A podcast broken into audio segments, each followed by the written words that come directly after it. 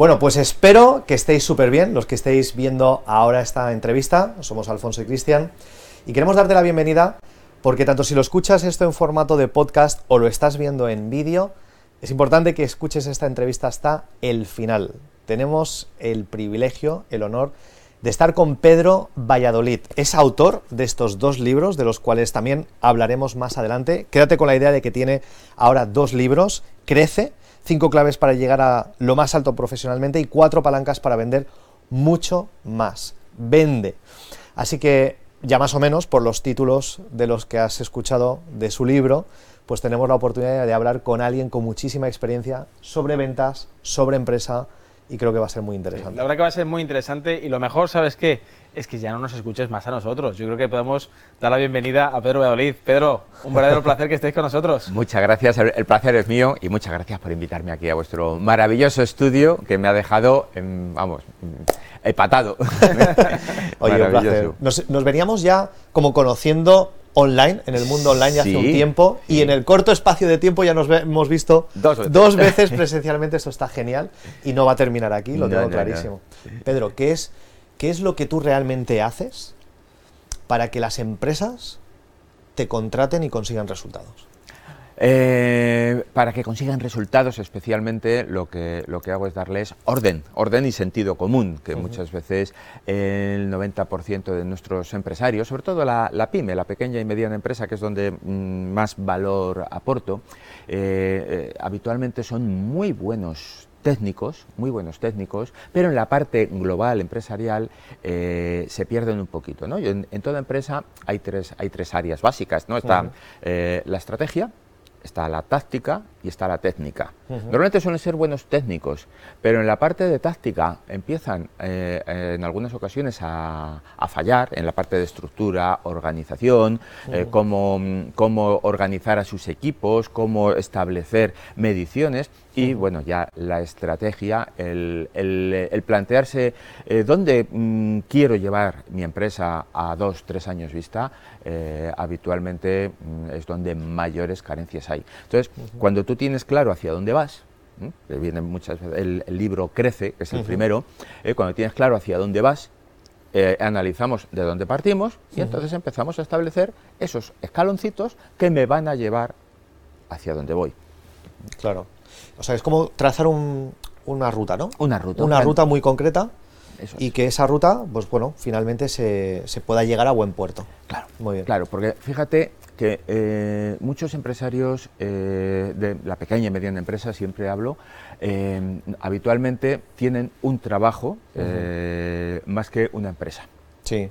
Y uno de los planteamientos que hay que hacerse es, no tengo esto para ganar un sueldo, sino cuánto valor he generado, cuánto valía mi empresa hace un año y cuánto vale hoy. ¿Vale más? Si vale más, he generado valor.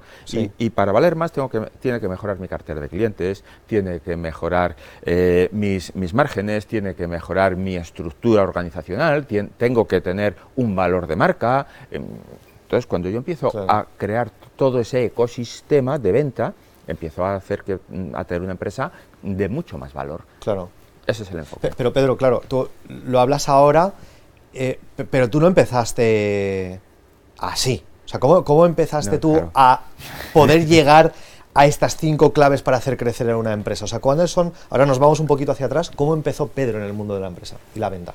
Ostras, eh, yo empecé vendiendo ya con 14 años, pero vamos a decir que con nómina, con nómina empecé en el año 82 a vender. Vale, 82. Con nómina. Yo, ahí tenía un año, ¿eh? Un añito tenía. ahí tenía yo un año.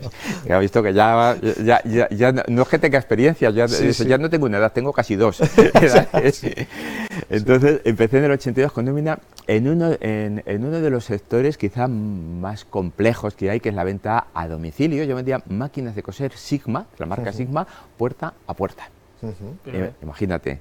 Y bueno, la verdad es que es una escuela espectacular. Sí. ¿eh? Eh, a partir de ahí, pues en el año 84 me nombraron director en Salamanca, con un equipo de 17 personas ya a mi cargo. Y ahí empezó mi pasión por la formación, porque me di cuenta de que eh, todos, todos los vendedores entonces tenían un contrato que se llamaba de representante de comercio, Sí. que venía Sí, a, ver- sí, a ser exacto. autónomo al autónomo. final. Y había una rotación brutal de, de- de vendedores, porque claro, salir a la calle, estar todo el día Claro, eh, picando puertas y venir con una mano delante y otra detrás era complicado.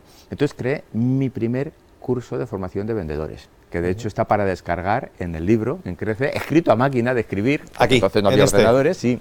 ¿Vale? Hay- Por si hay- lo podemos poner brevemente en Ah. alguno de los sitios para que lo localicen. Sí, hay Muy un bien. enlace para descargar ese curso de formación de vendedores que muchas de esas cosas, escritas pues por un, por un puber de 23 años tenía cuando lo escribí en el año 86, eh, todavía muchas de esas cosas eh, son válidas si las aplicamos hoy. Claro. Entonces empecé a trabajar, empecé a formar a mi equipo, eh, empecé a, a que antes de que subieran con los jefes de equipo a las furgonetas, tuvieran una semana de formación, de trabajo, de entender el mundo de la venta y los resultados empezaron a mejorar. De hecho, Salamanca no me dio tiempo porque me trasladaron a Jaén, pero Jaén, aplicando el- la metodología, se convirtió en la primera de España en dos años de toda Fíjate. la organización.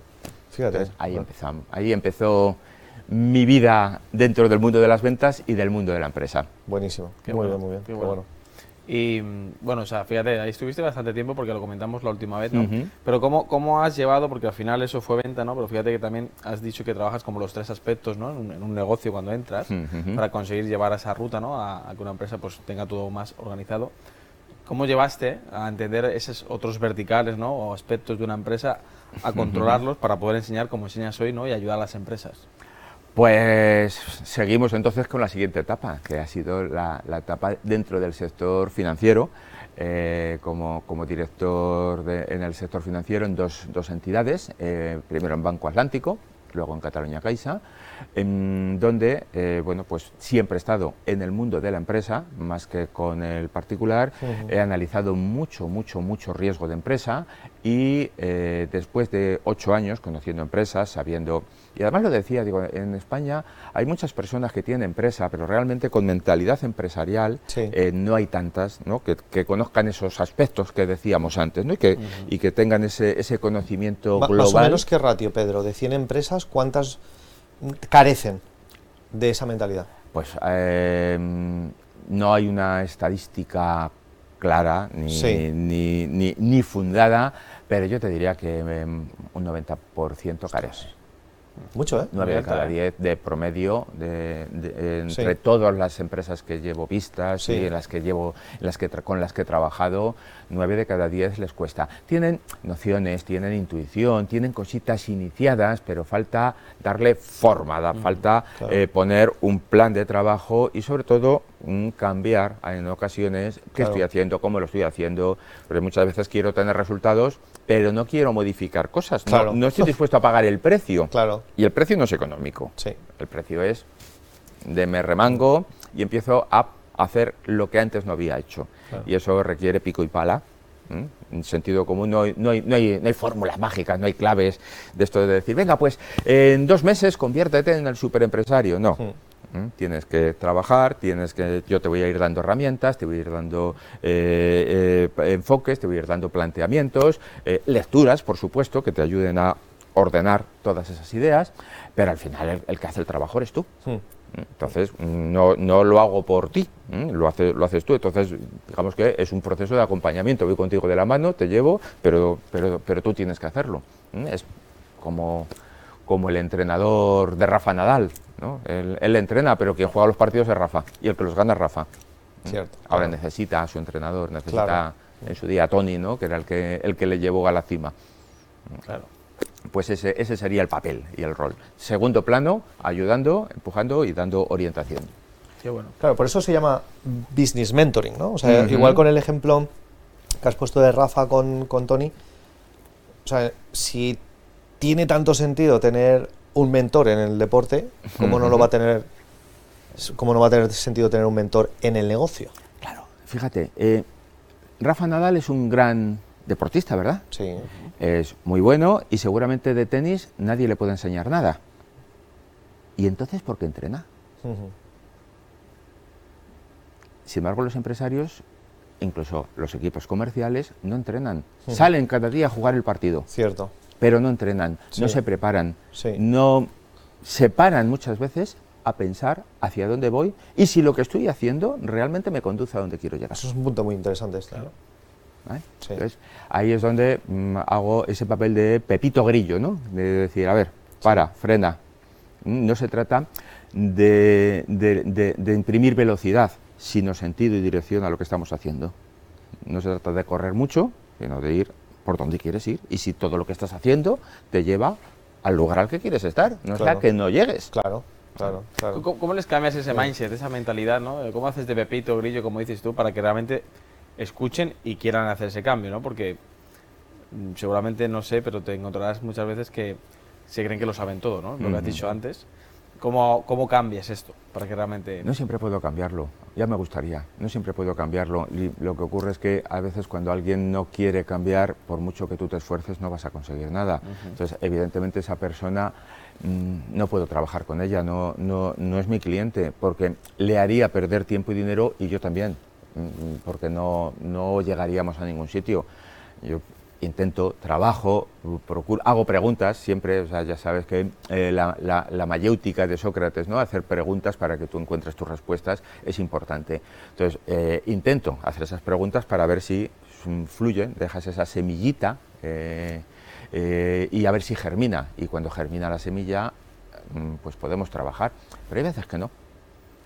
Esto que dices creo que es clave y fundamental, ¿no? Porque Claro. a veces uno quiere trabajar con todos los clientes, ¿no? O sea, que yo creo que una de las primeras premisas también es saber elegir, ¿no? A los clientes Claro.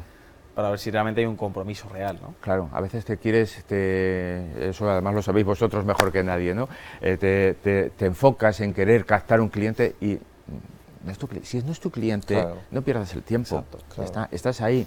Eh, ya, ya sabéis ese dicho, ¿no? Dice que cuando, cuando el alumno está preparado, el maestro aparece. Si no está preparado para, para- para ese cambio en el, en el área empresarial o en el área de ventas, pues por mucho que, no, que nos empeñemos, Claro. en, en- en- es, es darnos contra un muro. Claro. Claro. Ve- Ventas, de hecho, es uno de los apartados importantes a los que debería prestarle una empresa atención y, y- y no se hace tanto. ¿Qué otros factores, por ejemplo, no sé, finanzas, empleo, em, evitar fuga de talento, qué, ot- qué otros, qué otros elementos son claves para que una empresa tenga éxito? A ver, para mí el, el elemento clave ¿eh? el de una empresa son las personas.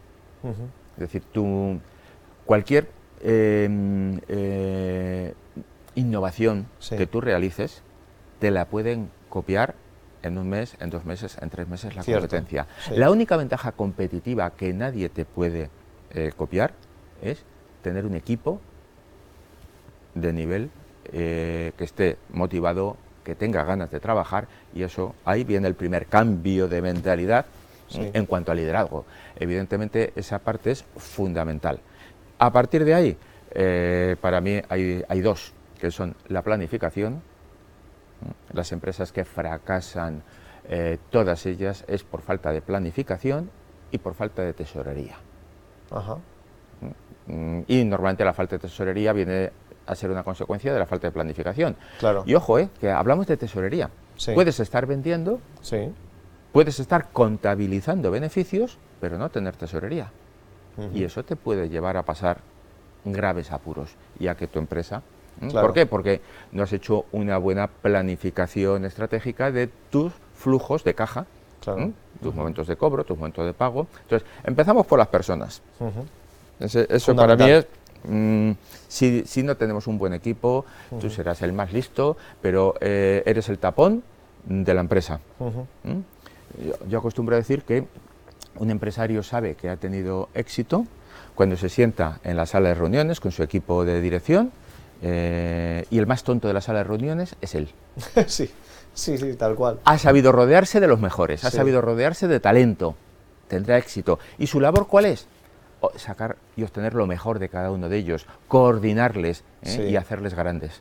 Sí, sí, sí. O sea, es, más importante la función del CEO, la de como el director de orquesta, ¿no? El que lleva la batuta, que más que el que ejecuta, ¿no? Es, es más, oye, invierte más en tus capacidades de liderazgo Eso es. y de, de- de crear el equipo y gestionarlo que de otra cosa. Claro. Es que además Vale. si tú no lideras, va a liderar a alguien por ti.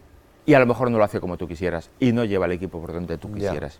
Entonces, tu, tu labor está en la planificación, en la estrategia, en hacia dónde. Evidentemente hay empresas que son pymes, que alguno Sí. puede decir, "Eh, Pedro, en mi empresa te quería ver que somos siete. Vale, pues también puedes dedicar un tiempo, ¿eh? evidentemente tienes con siete, con ocho, con diez, tendrás que estar también en la, en la técnica, Claro, claro.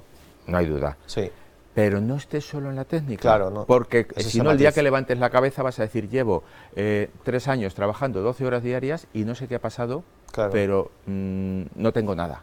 Claro, y quizás muchos se, re- se vienen reflejados co- con esto, ¿no? Y es importante que lo maticemos. Si hay alguien que se encuentra así, que dice es que trabajo, trabajo, trabajo 12 horas y no esto no avanza, es un síntoma, repítelo por favor, que necesita cambiar. Claro, necesita cambiar eh, su planificación estratégica. Correcto. Necesita saber qué estoy consiguiendo y qué tendría que conseguir. Es decir, no, no, debo, de, no debo de trabajar por un salario como empresario. Y fíjate que me estoy yendo ya a una pyme, pyme, ¿eh? Sí, más, sí. Más, más pi que me, más, más pequeña. Es decir, no, muchos trabajan por un salario. Vamos Sí. a ver, tú tienes que tener tu salario como trabajador Sí. y además por las inversiones que realizas, por los riesgos que corres, Sí. porque tú ¿eh? estás avalando cada, cada operación con tu propio, con tu casa, con tu patrimonio, deberías de tener además una rentabilidad adicional y hacer que tu empresa crezca y valga, y que todo ese esfuerzo tiene un valor añadido. Claro. Entonces, ahora dirás, ahora soy empresario y ahora empiezo. Y resulta que tengo una empresa de siete personas porque no sé eh, qué hacer, no encuentro talento, no encuentro, eh, no, no sé cómo organizarles. Pues, mm, empieza por mirar dónde puedes mejorar. Claro. Entonces ahí es donde yo invito, algunos dice, pues yo me quedo como estoy. Perfecto, ya está. Es una, de- es una decisión, no hacer nada es una decisión. también una es una decisión. Sí. Perfecto, ya está. Ahora, si no estás cómodo y crees que te mereces algo más, empieza a pensar que tienes que cambiar cosas. O sea, yo creo que también uno de los problemas, por lo que estás mencionando y te lo encontrarás, nosotros no lo encontramos también, es el problema también de no saber delegar. O sea, por- porque claro, es como yo lo hago, mejor que yo no lo hace nadie, ¿no? Claro. Lo llevo haciendo siempre, ¿cómo voy a dejar esta función tan importante? Porque todas son importantes, Todas. todas son importantes, qué curioso, ¿no? No, ¿Cómo voy a delegar yo esta función, no? ¿Cómo cambias también un poco esto? ¿Cómo lo haces ver? Oye, bien, porque a veces dicen, no, si yo quiero cambiar, no, si yo quiero... Sí. Pero, pero es que esto lo tengo que hacer yo. Claro. Y delegar muchas veces pensamos que es o tardo menos en hacerlo yo que en explicarlo, o eh, es tan importante que si, que si no lo hago yo nadie lo, lo- lo va a hacer igual que yo. Bueno, pues deja que tu gente se equivoque. Pero porque si no, no va a aprender. Y volvemos a lo que decíamos hace un ratito. El tapón de la empresa eres tú. Si todo termina en ti, tú eres el tapón. Sí. Mm, y tú tienes una capacidad, por mucha capacidad de trabajo que tengas, pues podrás trabajar 12, incluso 14 horas al día. eh, y ya veremos si no, si no terminas de los nervios. Pero bueno, ya está. Pues ese es, ese es lo máximo que puedes trabajar. Y además, ¿qué ocurre? Que si todo termina en ti, tú trabajas para tu equipo y no tu equipo para ti. Así es. ¿m? Porque tú eres el que remata todas las faenas, todas las tareas. Entonces, eh, define muy bien la tarea, de- sobre todo eso hay un, hay un proceso que es largo de, de- de- de contar, de cómo empezar a aprender a delegar. Y lo primero que tenemos que ver es que eh, delego la tarea, pero no la responsabilidad. La responsabilidad sigue siendo de quién es.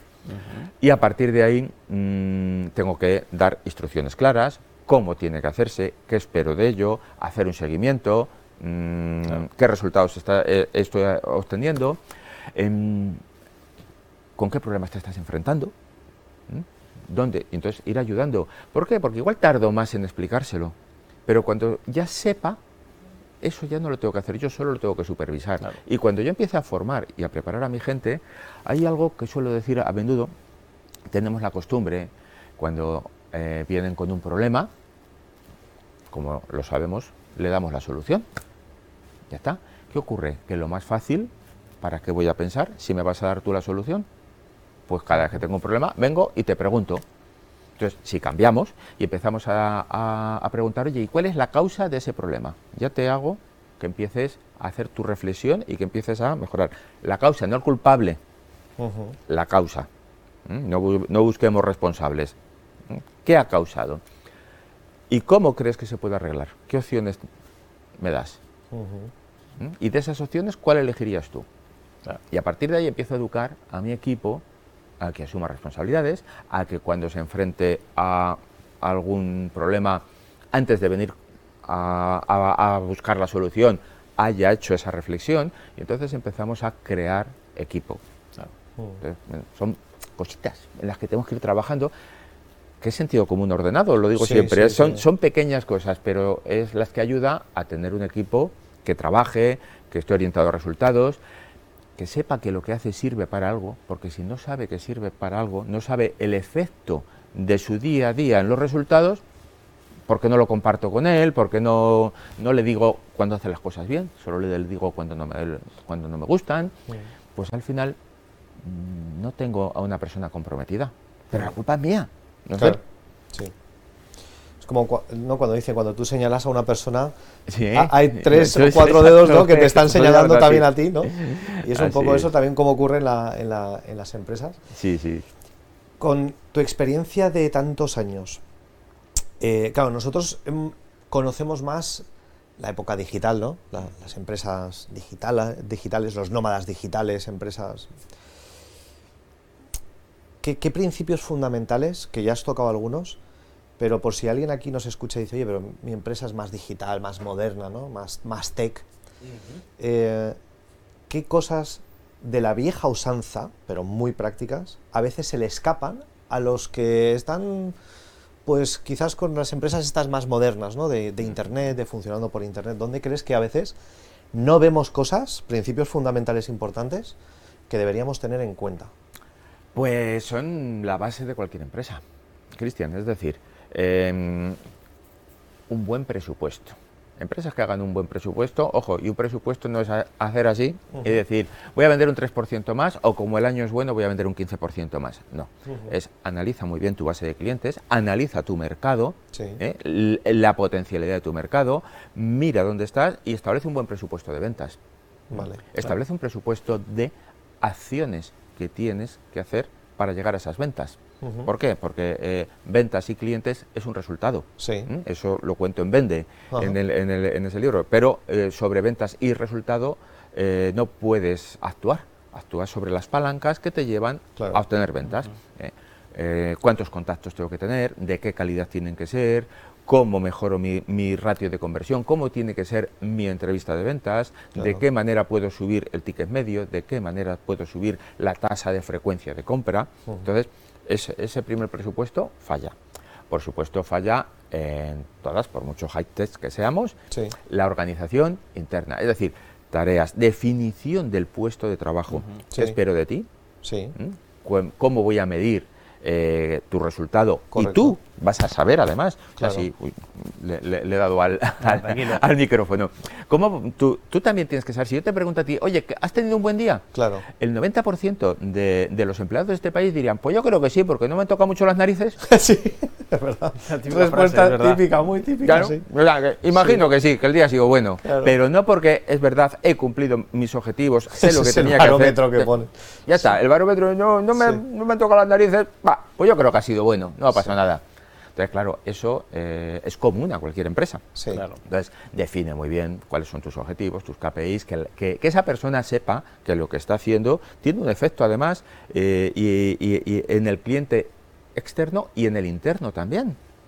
Vamos a crear ese equipo. De, eh, a mí me, me, gusta siempre el concepto de cliente interno. Yo es que no trabajo con clientes, como que no. Todos estos son tus clientes, claro. todos tus compañeros que dependen de tu actividad para que ellos al final puedan trabajar. Entonces, crear eso eh, es común a cualquier empresa y evidentemente toda la parte de financiera y organización de recursos, inversiones y bueno, pues tienes que tener también tu presupuesto de inversiones, tiene que tener un para qué, conocer tu punto de equilibrio. ¿Dónde tengo mi punto de equilibrio?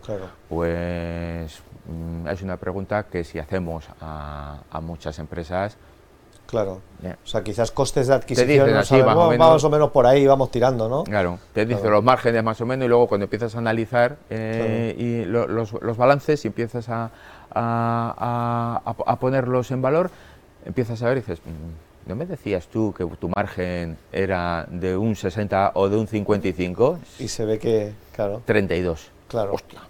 Claro, entonces, como tú tienes un margen de un 50 y un 60, a veces haces descuentos por volumen Sí, que te están haciendo perder dinero. ¿Te das Claro. cuenta que a veces cuanto más vendes, más pierdes? sí. Incluso high-tech. Eh, ahí sí que hay un tema fundamental. El producto que estás vendiendo es conocimiento y es horas de trabajo de tu gente. Sí, Si esas horas de trabajo las dimensionas mal, sí, claro. te puede estar costando un dineral. Mm. Entonces, afina. No sé bueno. si por ahí... Por ahí, por ahí, eh, perfecto, me encanta. Muy, muy buenos consejos, además muy, muy útiles y que muchas veces no se sabe calcular.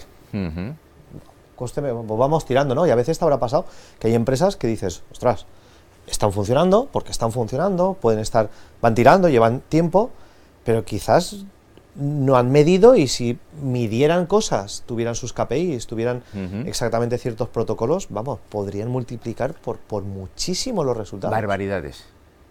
Barbaridades, Cristian. Claro. O sea, sí, funciono, voy bien, sí, pero no sabes el potencial dormido que tienes. Claro, Sí. Mira, ves, ves. No, no, eh, simplemente es que decía, una pregunta, porque es que otro- me estaba recordando que el otro día tocábamos ese aspecto, ¿no? De forma muy sencillita, ¿no? A nivel, por ejemplo, también de ventas, ¿no? Pues si mi equipo de ventas tiene un ratio de cierre muy bueno, la empresa vamos muy bien, vamos Mm. vendiendo bien. Pero claro, cuando empezamos, además, de forma un poco más meticulosa, ¿no? Sacando lo que se llaman a veces los KPIs o métricas que, que algunos nos dicen, vaya tostón, esto no, esto no lo quiero tocar, porque esto es como la parte densa, ¿no? Sí. Pero me llamaba mucho la atención que, claro, eh, se estaban dejando mucho dinero sobre la mesa, Ujú. quizás por las oportunidades que no se estaban ajustando, ¿no? De seguimiento, a veces de otros aspectos, ¿no? Entonces, coincido mucho con lo que estabas diciendo, me estaba resonando, ¿no? Porque, eh, ¿cómo le haces ver a la, a la empresa, ¿no? Decir, oye, espérate, eh, que es que te puede ir muy bien la empresa, pero es que lo que estás dejando puede ser como el doble o el triple simplemente por no ver estos aspectos. Eso es. Tienes un potencial dormido brutal y además ocurre que mm, tú coges en, en cualquier empresa y en todas hay unos pocos que venden mucho y muchos que venden muy poco. El mercado es el mismo, el producto es el mismo, los precios son los mismos, la competencia es igual. ¿Por qué unos consiguen mejores resultados que otros? Exacto. Entonces va- vamos a modelizar. ¿Qué está pasando? ¿Y qué, qué- qué formación, qué trabajo, qué, qué esperamos de, de nuestro equipo? Y esa la primera. Y la segunda, como bien decías, eh, Alfonso, analiza la cartera de clientes. Hay veces que estamos buscando clientes fuera y los tenemos dentro. Exacto. Si lo que tengo que hacer es desarrollar la cartera que ya tengo, todos esos clientes que igual me han dejado de comprar y no me he enterado y no sé por qué. Y a veces es mm, porque han sentido indiferencia. Y les da lo mismo comprarme a mí que a otro porque les ha faltado ese, Ese punto. ese punto eh, de cariño que, que necesitamos. Y cada día es más importante en, en un mundo que avanza tan rápido, con la inteligencia artificial, en qué nos vamos a, a diferenciar. En la parte emocional que podamos transmitir Exacto. Claro. y comunicar al cliente, que eso es lo único que de momento la inteligencia artificial todavía al menos no ha Claro, llegado. No ha llegado. Entonces, Sí. ¿dónde te vas a diferenciar? Ahí, porque en cuanto a inteligencia artificial, tú serás muy listo, pero te va a pasar por la derecha y por la izquierda, porque tiene acceso a, a miríadas de información ¿m? que tú, por mucho que leas y por mucho que aprendas, no, no la tiene la inteligencia artificial. Entonces, ¿en qué te vas a distinguir? En el trato, en la atención, Claro. en el cariño, en el afecto, y eso es lo que mm, inclinará la balanza. Si no, eres uno más. Claro. ¿eh? Eso también está interesante lo que dices, ¿no? Por el tema también de que hay papeles fundamentales, es decir, que somos los seres humanos, que la tecnología jamás podrá eh, lo que es superar, ¿no? Ni, ni llegar, Ujú. pero que a veces no se le da la importancia. Estamos siendo a veces tan técnicos, Claro. eh, que está bien la tecnología, es una ayuda, es un avance y se ahorra Ujú. mucho tiempo, etcétera, y aspectos, ¿no? Pero, pero hay aspectos, ¿no? Como dices tú, me estaba gustando lo que decías, ¿no? Que es decir, ese trato humano, quizás esas cualidades ¿no? humanas, ¿no? esas empatías, que una máquina, por mucho que quieras, lo siento mucho, y quien quiera, quien quiera verlo no, no va a ser así, porque de hecho, yo solamente le digo, al final, todas las máquinas están siendo creadas por alguien, ¿no? Claro. Que son los humanos. O sea, Hoy, entonces- hoy por hoy no tiene, no tiene esa capacidad. Lo que pasa es que a veces cuando empiezas a hablar con alguien de la importancia de la inteligencia emocional, algunos te levantan así la ceja, ¿no? Y dicen, bueno, a, Sí, ver, sí. a ver, a ver qué me va a contar el fumado este. que no, que no, que no, que no. Es que esa es la diferencia y lo que va a marcar tus habilidades sociales, tu empatía, tu capacidad de comunicación, ¿eh? de llegar a esa persona, de tocarle su fibra sensible. Eso es lo que va a marcar la diferencia. Y es lo que va a hacer que seas distinto. Y si no eres distinto, estás extinto. Ujú, Entonces, muy bien. es mm, Buena frase. fundamental. Sí, sí, sí. De hecho, mira, si uno tiene un, un problema, ¿no? A veces de salud, el médico te dice, bueno, pues vamos a hacer una radiografía a ver qué encontramos, ¿no? Porque quizás con, eh, con la radiografía, pues puedes decir, mira, aquí está el problema. Claro, si alguien quisiera hacerse una radiografía de su empresa para saber, oye, dónde, dónde estoy, qué puedo mejorar, en alguno de tus libros hay alguna forma para que alguien pueda decir, vale, así puedo saber dónde tengo yo un problema. A ver, puedes, eh, tanto en, en- en Crece eh, tienes eh, una metodología para definir tus objetivos, tus metas y trabajar, y en Vende para analizar tu cartera de clientes y, y desarrollar esas palancas y, y las estrategias Sí. que te van a permitir mejorar. Luego ya eh, el nivel radiografía Sí. ya, ya no es una autorradiografía, Claro. ya ahí Claro.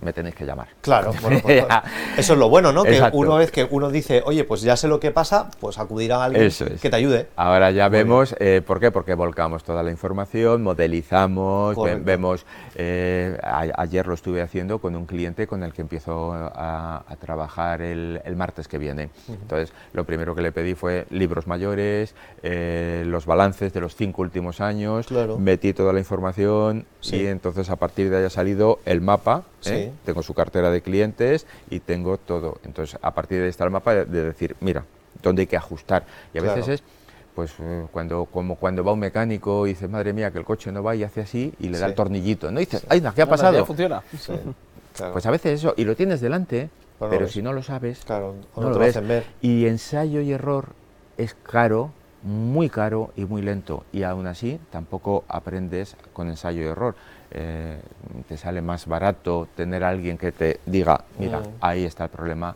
Claro. eh, que mm, estar diciendo no si yo ya sé Claro. y a veces es verdad que hay personas que saben mucho, Sí, pero no hacen. claro, no, no ejecutan. Ya. Se quedan en buenas ideas. Porque Ya no toman está. acción. Porque no tienen tiempo, porque ya sabéis el refranillo este del que mucho abarca, poco aprieta. Sí. Sí, seguro que sabes, pero si estás en una cosa no puedes estar en tres. Correcto. Entonces, bueno, pues apóyate en alguien que, que también sepa y déjale.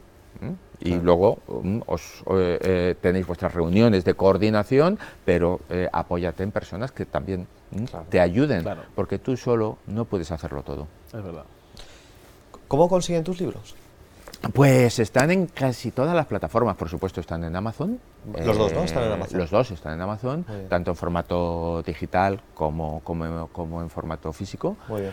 Y después también están en, eh, tam- en las plataformas, si te vas al corte inglés, a la, a la casa del libro, eh, posiblemente no los encuentres en todos los centros del corte inglés o en la casa del libro, pero si entras online, eh, los tienen y los, y los pides. Con Muy lo bien. cual están en Ah, bien. prácticamente todas Perfecto. las plataformas. Hay uno tercero que se está cociendo. Sí, Hay uno sí. tercero. ¿Qu- ¿Quieres decirnos un adelanto un poquito cuál va a ser la temática? Pues ya tenemos el enfoque. aquí dos muy concretos, venta, más de mm, mentoría ejecutiva. El tercero, Van a, van a, va a ser un- va a ser una serie de, de reflexiones. Entonces, la- el- este primero, que ya van 85, 90 páginas de él, son reflexiones de un vendedor. Entonces, bueno, de alguna manera esto empezó como artículos dispersos que tenía escritos por ahí. Lo que he hecho es dotarles de un hilo conductor. He estoy añadiendo otros artículos y otros capítulos para que tengan ese hilo conductor. Y bueno, pues se plantea de un comercial, un vendedor, que empieza el día 2 de enero, Ajá. y dice, hostia, he empezado el año, contador a cero, sí. vuelto otra vez a demostrar que soy capaz de ganarme eh, el, el puesto y de que valgo para ello, y a ver qué hago. Sí. Y entonces, todas esas reflexiones de cómo se enfrenta cada día a, a la venta, contrata a, a un mentor eh, que le ayude. Casualmente se llama Pedro el mentor. Fíjate. Pura casualidad. Ah, sí. Coincidencia. Y entonces, bueno, pues mm, va teniendo esas conversaciones y va mejorando su eh, proceso comercial con las herramientas que va consiguiendo. Ah, muy bien. Entonces, bueno, pues son esas reflexiones que eh, haces semanales de cómo ha ido la semana, qué he conseguido, a qué retos me he enfrentado, qué ha pasado, y bueno, pues ese, ese es el enfoque que le estoy dando. Bueno, a mí de momento me gusta, eh, porque es, es- es mi hijo de papel, ¿no? Entonces me gusta. Claro. Luego veremos ya los, los lectores qué opinan, ¿no? Porque al final es para a ellos a quienes les tiene que gustar. Claro, pero bueno, seguro que será interesante con hacer ese viaje de reflexiones Sí. en la venta. Tengo hecho ese y el siguiente será del empresario.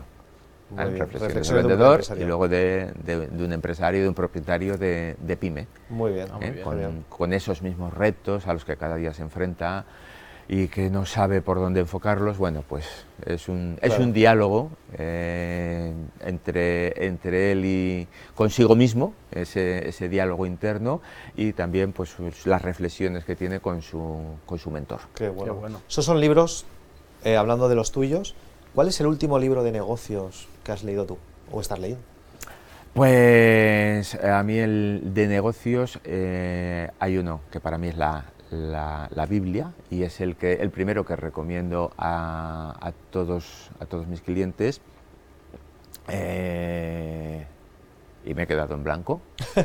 el libro. A veces es lo que Ahora, nos pasa, sí. que dices, oye, Esto esto es cosa- cosas del directo. es En- acerca de escalar negocios. eh, sí, ¿De es el, no, es, eh, bueno, Scaling Up es uno de, es, para mí es, es brutal. Scaling Up es, es espectacular. Eh, el cubo del sistema de gestión también, lo que pasa es que estoy intentando acordarme del otro y no me acuerdo ahora. Vale. que es, es, eh, habla de los tres roles del empresario, Sí. el, el- precisamente el técnico, el empresario y el, y el innovador. Muy bien. ¿no? Ajá. Entonces el pam pam pam pam. ¿O te acuerdas del autor? ¿Te suena Sí, sí, sí, es que estoy pensando, en cuanto me acuerde del autor me voy a acordar del libro, pero Perfecto, pues ahí lo pondremos en las, en las lo notas. pondremos en En las las notas, no preocupes. pondremos. en las notas. Seguramente me, me, me acuerdo en dos minutos, pero de esto que a veces te quedas Claro. así y dices, ¿dónde tengo el dato? Sí. Nada, No pasa tranquilo, nada. Tranquilo, son No cosas que somos pasan. Pero fíjate. Ya está, el ¿lo mito tenemos? del emprendedor, Michael Herbert. Ah, muy bien, de Ah, Michael bien. Herbert. El mito del emprendedor. El mito del emprendedor, ¿ves? Al final te Muy te bien, sí, que en inglés es E-Myth, ¿no? Si lo encontráis, pero está traducido al, al español y un libro Espectacular. espectacular, espectacular. El Pedro, volvemos al año 82, trabajando en Sigma, ¿qué le dirías? ¿Qué le diría a Pedro en el año 82? Fórmate más y mejor. Y fíjate que no he dejado nunca de formarme, pero sobre todo, sobre todo, cuida tus relaciones, cuida tu agenda, cuida tu networking, Ajá. porque cada día estoy más convencido de que las personas son las que te llevan al éxito o al fracaso. Fíjate. Cuida todas esas relaciones que has ido perdiendo con los años. Es verdad que entonces no existían como ahora las redes sociales donde puedes mantener eh, relaciones, pero ve a aquellos sitios donde están las personas mm, que como tú quieres ser. Es decir, y cuídalas y, y mejora ese entorno. Yo creo que si hubiera conocido eh, entornos profesionales y laborales que hoy conozco, eh, mi éxito, incluso mi crecimiento personal, Sí. habría sido mayor. Mayor, es ¿no? decir, ¿qué, Claro. qué pasa? Que llega y el crecimiento, sobre todo el interno, el cómo, cómo te sientes tú contigo mismo, llega a base de, de tortazos, a base de ensayo y error que decíamos antes, ¿no? Entonces yo le diría, espera, colócate y vete a esos sitios donde están las personas, ¿eh? porque al final nos acabamos pareciendo, como ya Sí, sabéis, es verdad. a las personas que nos rodean. Claro. Pues rodéate de gente, de personas de calidad, Claro. ¿no? de calidad profesional, de calidad humana y de calidad intelectual, porque te van a ayudar a crecer más rápido. Qué bueno. Muy buen consejo. Qué bueno, muy buen bien, consejo. muy bien. Pues oye, ha sido un placer, Pedro. De verdad, gracias por darnos vosotros. pepitas de oro muy, muy valiosas, eh, enfoques, consejos, tu, tu bagaje, tu experiencia del sector financiero, de la puerta fría de ganarse la vida vendiendo. Pues nos han faltado Sí, cosas. nos ¿eh? han faltado muchísimo, nos falta Administrador vamos, concursal. Totalmente, de la última vez que lo- judicial, lo recuerdo. Empresario arruinado eh, del sector inmobiliario. O sea que. Claro. Ha faltado experiencias. Claro. Oye, Pero bueno, eso, sería- también nos- eso sería para hacer Para otra, entrevista, ¿no? O sea, casi, ahí sí. nos apuntamos aquí parte 2 Sí, de la sí. entrevista porque creo que ya dan muchos, muchos consejos. O sea, es decir, aparte de estar aquí hablando, la verdad que de forma muy a gusto contigo, creo que los que escuchen o vean esta entrevista, yo creo que a muchos les habrá dado un poquito, sí, una sacudida cariñosa, ¿no? Pero Sí. decir, oye, espérate, que quizás hay algunos tornillos que tengo que apretar tengo que tocar. y que me ven- y sobre todo incluso pues que te, te puedan conocer y si oye los libros como hemos visto que los aprovechen o si alguien quiere más pues que te puedan buscar también tenéis una web verdad Sí, pedrovalladolid.com. muy, Muy bien. ahí Ahí. también le podéis encontrar a Pedro y aprovecharlo no Eh, lo que es eh, tus consejos sabiduría y asesorías que tienes Perfecta. Pues muchas gracias por invitarme a, a vuestro programa, Alfonso, Cristian, y de verdad que ha sido un placer. Y además estoy encantado de estar aquí y el, y el espacio que tenéis que es maravilloso. Pues oye, igual mutuo, de verdad el placer mutuo. Y mm, la entrevista sé que termina aquí, luego nos vamos a ir a comer, con Sí. lo cual vamos a seguir hablando. Así que va a ser un placer el poder compartir un ratito más también contigo. Gracias de nuevo y para todos los que estáis escuchando, lo habéis visto, habéis visto la entrevista, aquí os dejamos otra vez de nuevo los dos libros, Crece y Vende, o Vende y Crece. Recomendables, los podéis pedir desde Amazon, no hay excusas, eh, te lo puedes descargar digitalmente comprándolo en Amazon. Léelo, pero lo mejor es aplícalo. O sea, pon, coge algún consejo de las cinco claves y digo, oye, pues voy a coger una y luego otra. Y así, pues vas a ir viendo los resultados, que así es como vienen los resultados, ejecutando. nos vemos en próximas entrevistas Muchas gracias. Chao.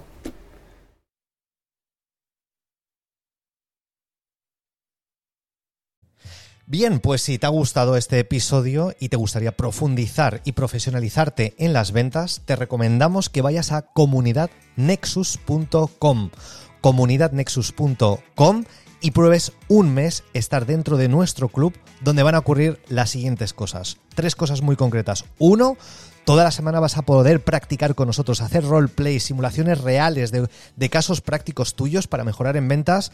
Podrás también preguntarnos todas las semanas cualquier duda que tengas sobre ventas, sobre marketing, sobre negocios. Ahí estamos todas las semanas en vivo, en directo contigo.